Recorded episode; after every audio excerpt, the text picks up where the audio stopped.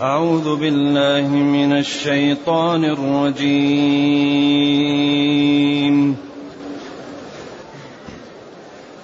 يا أيها الذين آمنوا إذا لقيتم فئة فاثبتوا فاثبتوا واذكروا الله كثيرا لعلكم تفلحون.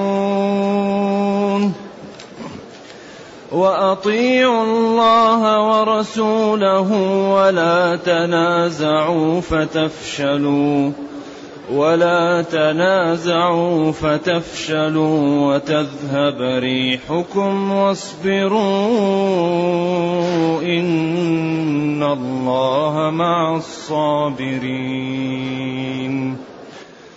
ولا تكونوا كالذين خرجوا من ديارهم بطرا ورئاء الناس ويصدون عن سبيل الله والله بما يعملون محيط. وإذ زين لهم الشيطان أعمالهم وقال لا غالب لكم اليوم. وقال لا غالب لكم اليوم من الناس وإني جار لكم فلما تراءت الفئتان نكص على عقبيه نكص على عقبيه وقال إني بريء منكم. إني بريء منكم. إني أرى ما لا ترون. إني أخاف الله. والله شديد العقاب. إذ يقول المنافقون والذين في قلوبهم مرض والذين في قلوبهم مرض غر هؤلاء دينهم غر هؤلاء دينهم ومن يتوكل على الله ومن يتوكل على الله فإن الله عزيز حكيم الحمد لله الذي أنزل إلينا أشمل الكتاب وأرسل إلينا أفضل الرسل وجعلنا خير أمة أخرجت للناس. فله الحمد وله الشكر على هذه النعم العظيمة والآلاء الجسيمة. والصلاة والسلام على خير خلق الله وعلى آله وأصحابه ومن اهتدى بهداه. ما بعد فإن هذه الآيات في هذه الليلة فيها أصول النصر والعزة للمسلمين. فيها يعني أوامر ونواهي وفيها أمور هي التي المنابع التي يأتي منها الخير للمسلمين. يا أيها الذين آمنوا يا حرف نداء للبعيد أي وصل للنداء الذي فيه ال.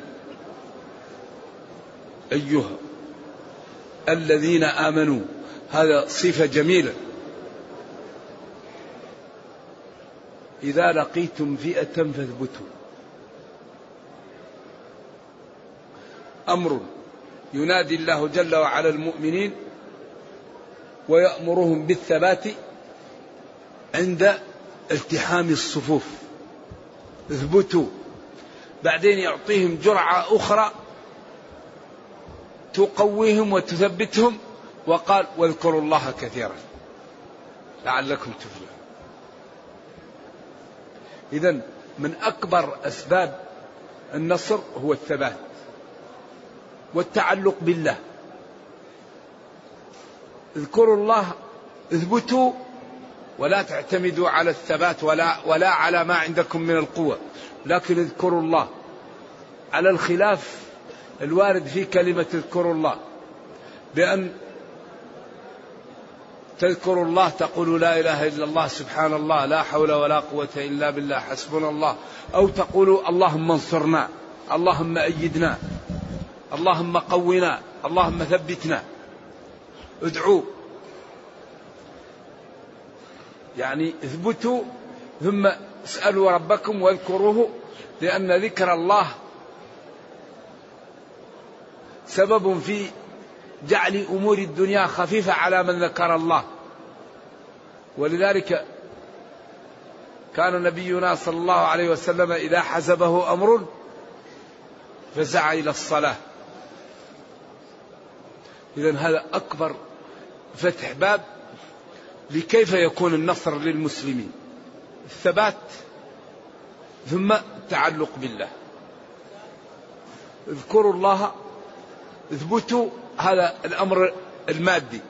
اذكروا الله هذا الأمر المعنوي. كما قال هناك وما زادهم إلا إيمانا وتسليما وحفروا الخندق. اذا النصر للمسلمين يكون بإعداد ما نستطيع والاستقامة على الدين. فإذا أعد المسلمون لأعدائهم ما يستطيعون أقصى ما عندهم ولو عصى ولا يكلف الله نفسا إلا وسعها. ثم استقاموا على الدين الله ينصرهم. لأن الله قال إن تنصروا الله ينصركم.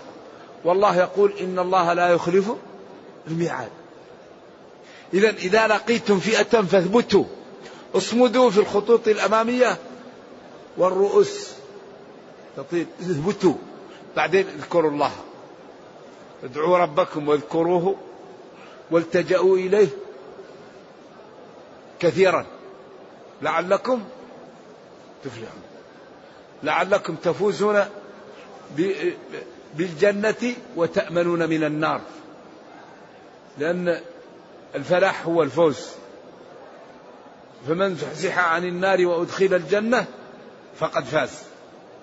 تفلحون بالنصر وبالعزة وبالكرامة.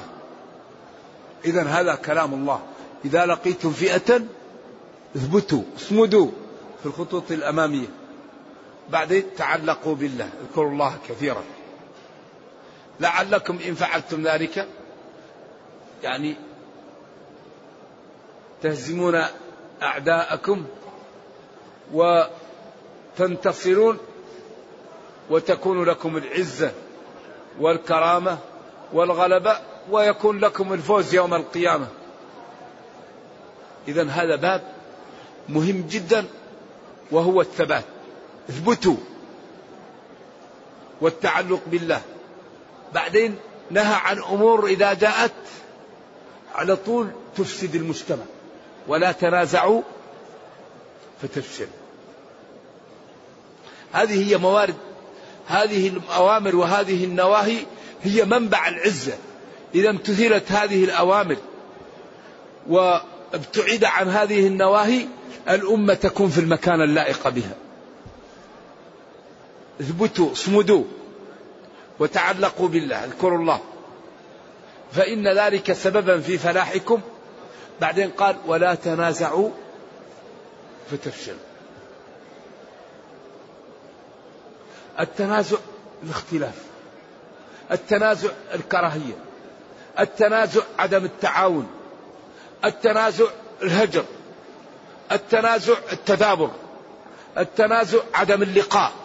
التنازع عدم بحث مصالح الأمة مع بعض. ولا تنازعوا إيش؟ الفاء ما لا تدل عليه. الفاء تدل على الترتيب مباشرة.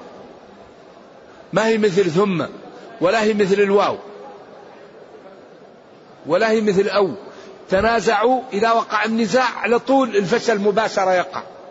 على طول ما في ما فيه مهلة. إذا ولا تنازع. ولا يوجد شيء أضر من الاختلاف بين المسلمين. التنازع وهذا التنازع ما الذي يزيله؟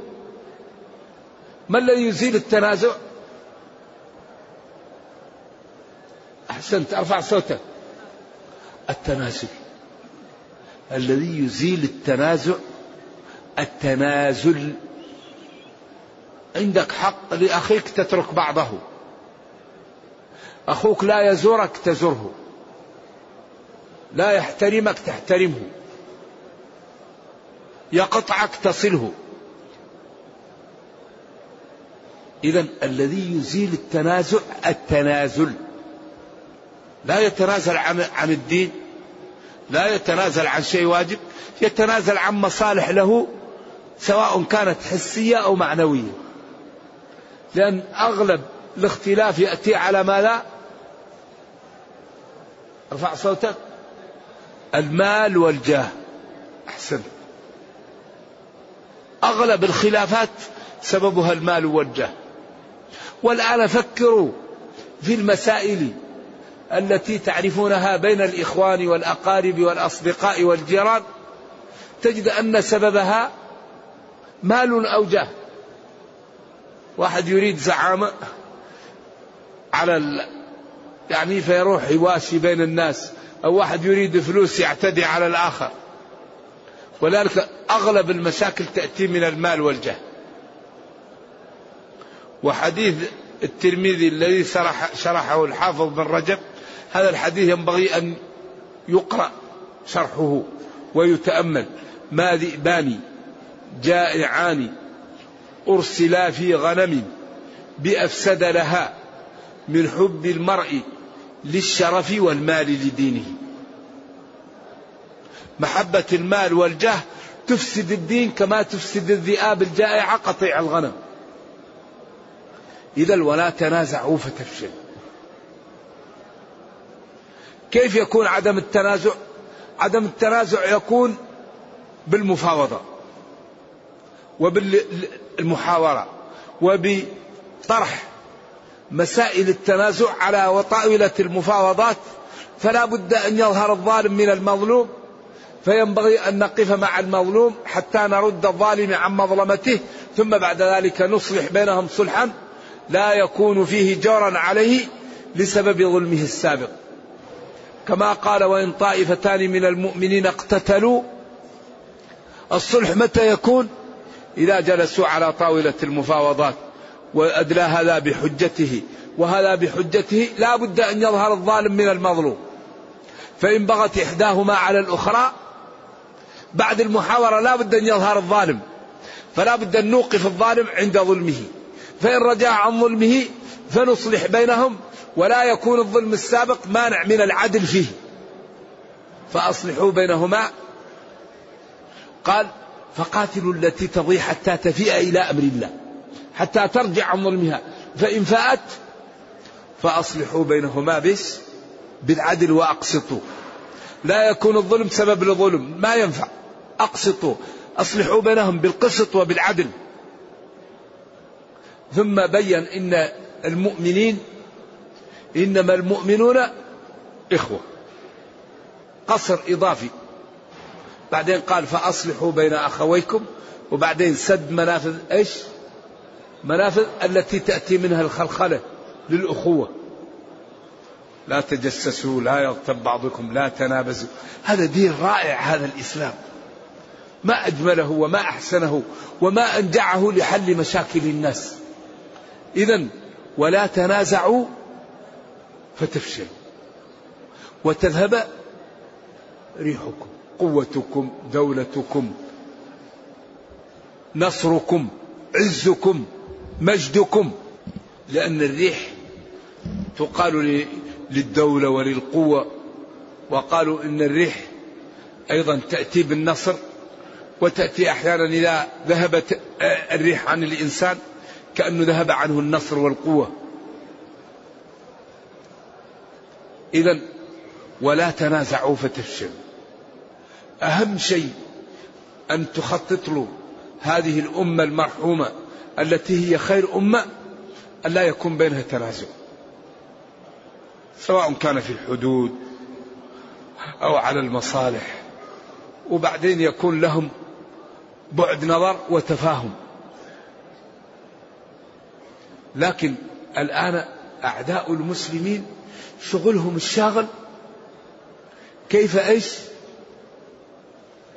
أيوه. لأنه إذا تفرق المسلمون ماذا؟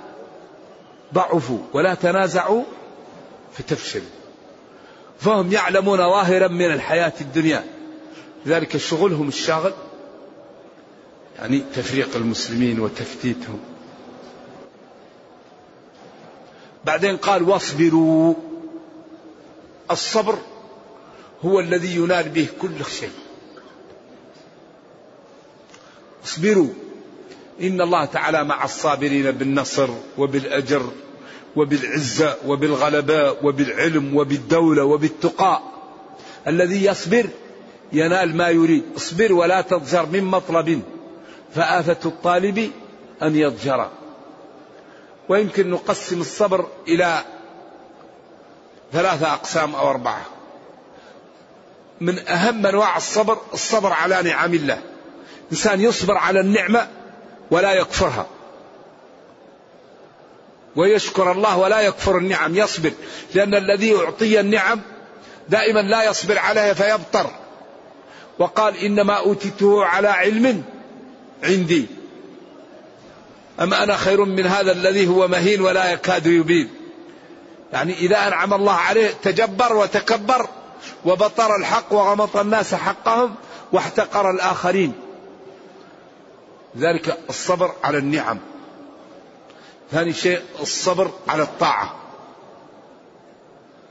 الصبر على الصوم. الصبر على الصلاة. الصبر على إكرام الوالدين. الصبر على أذية الجيران. الصبر على يعني أعمال الطاعات. وصبر عن المعاصي. إنسان قلبه فيه شهوة يصبر. ما ينظر ما يتكلم. يريد المال لكن هذه الصفقة حرام يصبر. يريد أن يتكلم هذا الكلام مشبوه يسكت. يريد أن ينظر هذه النظرة مشبوهة يغض بصره. يريد أن يسمع هذا السماع مشبوه يسك أذنه. إذا الصبر على الطاعة والصبر عن المعاصي. ثم الصبر على أقدار الله. لأن الإنسان كما قال البخاري لما نعي له أحد العلماء قال إن تعش إن تعش تفجع بالأحبة كلهم وذهاب نفسك. أو ذهاب نفسك لا أبا لك افجعوا إنسان إذا طال عمره يفقد أحبته أو يموت هو. اذا الحياة يعني فيها منغصات. فالإنسان إذا صبر واحتسب دائما يترقى في الخير. واصبروا. اصبروا. في, في على الجهاد. اصبروا عن المعاصي. اصبروا على الطاعة. اصبروا على أقدار الله. إن الله جل وعلا مع الصابرين. بالنصر والتأييد والتمكين. إذا هذه الآية فيها روافد وفيها منابع كيف تقوى الأمة وكيف تعز. ثم قال ولا تكونوا أيها المؤمنون أمرهم ونهاهم وبين لهم كيف العز ثم مثل لهم بشريحة من المجتمع فاسدة ينبغي أن يبتعدوا عن منهجها لأنه منهج مضر وموبق لأصحابه. ولا تكونوا أيها المسلمون كالذين خرجوا من ديارهم بطرا. وهم قريش. لما قيل لهم العير جاء ورئاء الناس ليروهم الناس لا يريدون إلا البطر والرياء. ويصدون عن سبيل الله ويصدون المسلمين والناس عن الدخول في شرع الله وفي دينه. والله جل وعلا بعملهم أو بالذي يعملونه محيط عالم بهم وسيجازيهم الجزاء الاوفى إن لم يتوبوا. لأنه حاط به إذا أهلكه وحاط به إذا كان قادرا عليه قدرة تامة. ثم اذكر حين زين لهم الشيطان أعمالهم وجاءهم في سورة في سورة سراقة بن مالك الجحشمي من بني كنانة لأنه كان بينهم وبينهم دم فجاءهم وقال أنا أكفيكموه. وقال لا غالب لكم اليوم من الناس وإني جار لكم من جماعتي. ولكن لما رأى سراء الشيطان وهو في سورة السراقة جبريل على حيزوم حصان يقول اقدم حيزوم طار عقله وقال إني أرى ما لا ترون. قالوا كيف تذهب عنا يا سراقة؟ اتركوني. قال إني أرى ما لا ترون إني أخاف الله وهو كذاب لا يخاف الله وإنما أخاف أن تكون الساعة قامت فينال العقوبة التي هي م... فلما رأى جبريل زال عقله فطار ورمى نفسه في البحر وشرد وكانوا يقولون سراقة قطعنا حتى علموا أن هذا الشيطان. وإني جار لكم من إيش؟ من جماعتي. فلما تراءت الفئتان جاء جبريل وهيأ صفوف الملائكة وجاءت المسلمون وجاء هؤلاء نكص على عقبيه. القهقرة. وقال إني بريء منكم. لماذا قال إني أرى ما لا ترون. رأيت الملائكة رأيت جبريل. إني أخاف الله يعني هو كذاب لا يخاف الله وإنما يخاف العقوبة يخاف الهلكة. والله شديد العقاب إذا عاقب. ثم قال اذكر حين يقول المنافقون هل هذا قالوه لما أرادوا أن يخرجوا؟ أو قالوه جماعة ممن كانوا في مكة ونافقوا؟ أو الذين عندهم ضعف في الإيمان والذين في قلوبهم مرض غر هؤلاء دينهم. اغتروا بدينهم وهم قلة وهؤلاء قريش عندهم عدة وعدة وقوة كيف يقاومونهم؟ هؤلاء غرهم دينهم. فرد الله عليهم وبين كيف يكون كيف تكون العزة والغلبة وكيف يكون التمكين. فقال جل وعلا ومن يتوكل على الله فإن الله عزيز حكيم. ومن يتوكل على الله فإن الله عزيز غالب حكيم يضع الأمور في مواضعها. إذا هذه الآية فيها منابع العزة.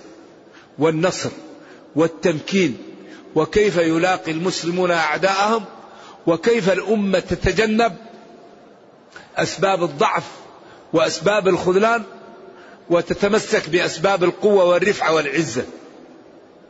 إذا المسلمون لا ينتصرون بالكثرة. دائما المسلمون قلة والمسلمون لا ينهزمون إلا بسبب المعاصي. والخلاف سببه ضعف العقل. لأن هذه الأسئلة تدور بخلد كل مسلم. جاد لماذا المسلمون قلة والكفار أقوياء؟ كثرة. لما لا يغلب الكفار المسلمين؟ لما لا يختلف المسلمون؟ والأجوبة كلها في القرآن. الله يقول وما أكثر الناس ولو حرصت بمؤمنين. ويقول وإن تطع كرما في الأرض يضلك عن سبيل الله. وثبت في الحديث الصحيح أن نصيب الجنة واحد من الألف. إذا المسلمون ينتصرون بالقيام بما طولبوا به. ولقد نصركم الله ببدر وأنتم أذلة. الجملة حالية. أي نصركم في حال ضعفكم وقلة عددكم وعددكم؟ لكنهم قاموا بما يستطيعون. النبي قال ربي أنجز لي ما وعدتني. والذي عندهم قاموا به فالله نصرهم. يوم أحد لما قالوا يا نبي الله نحن على الدين وهؤلاء كفار كيف يغلبوننا؟ قال قل هو من عندي أنفسكم.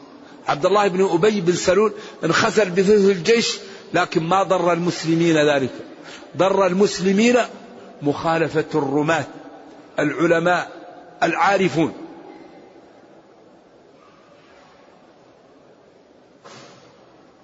قال لهم لا تبرحوا مكانكم فلما رأوا الكفار ينهزمون نزلوا للغنيمة.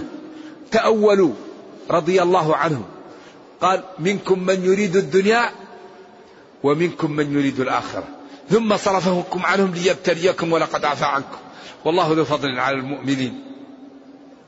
إذا الخلاف سببه ضعف العقل. تحسبهم جميعا وقلوبهم شتى ذلك بأنهم قوم لا يعقلون. الخلاف سببه عدم العقل. أما إذا استعمل العاقل عقله وفكر يجد أنه لا يوجد شيء أضر على الأمم من الخلاف. لأنهم إذا أرادوا أي فائدة من الخلاف فالخلاف أعظم ضرر من أي شيء لذلك نبينا صلى الله عليه وسلم ترك المنافقين يقال لهم الصحابة خوفا من إيش؟ من التشويش والخلاف. هو يعلمهم وعلم حذيفة بهم وقال لا يقال محمد صلى الله عليه وسلم يقتل أصحابه والله أخبر أنهم في الدرك الأسفل من النار إذا ومن يتوكل على الله فإن الله عزيز غالب حكيم. إذا الحقيقة أن هذا الكتاب لم يترك شيء إلا بينه.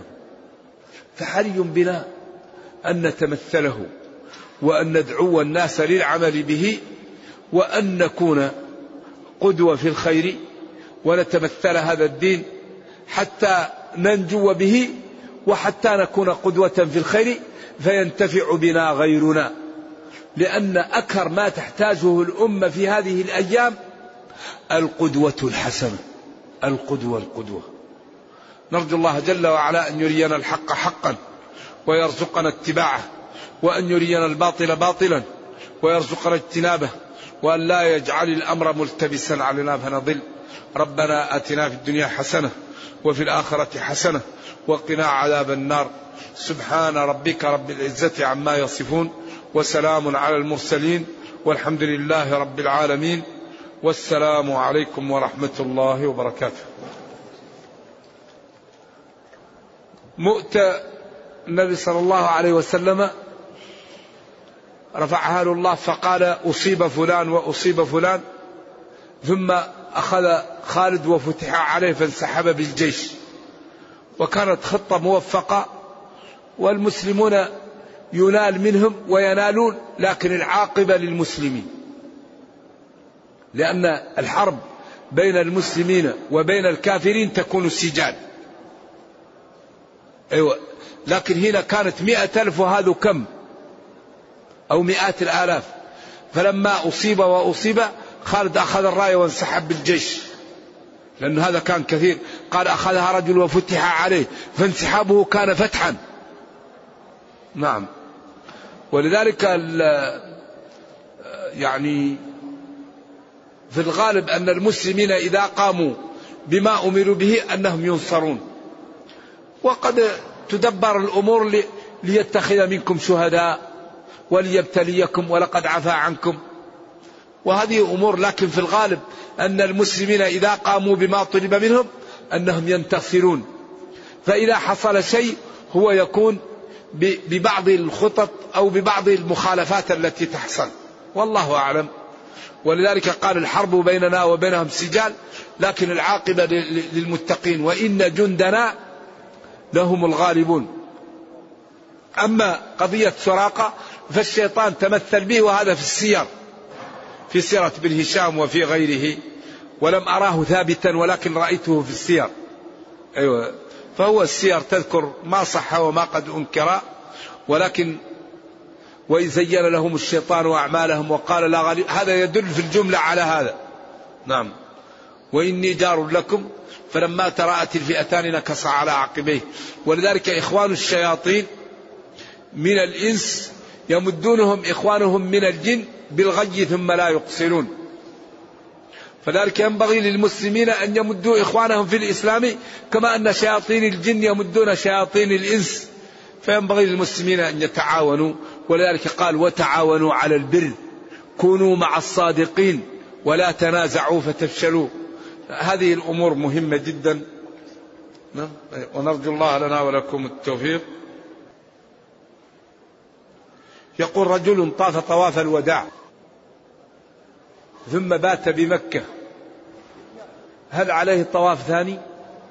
لو طاف طواف ثاني طيب ولو لم يطف خلاص إن شاء الله يكفيه فليكن آخر عهده بالبيت هذا أولى.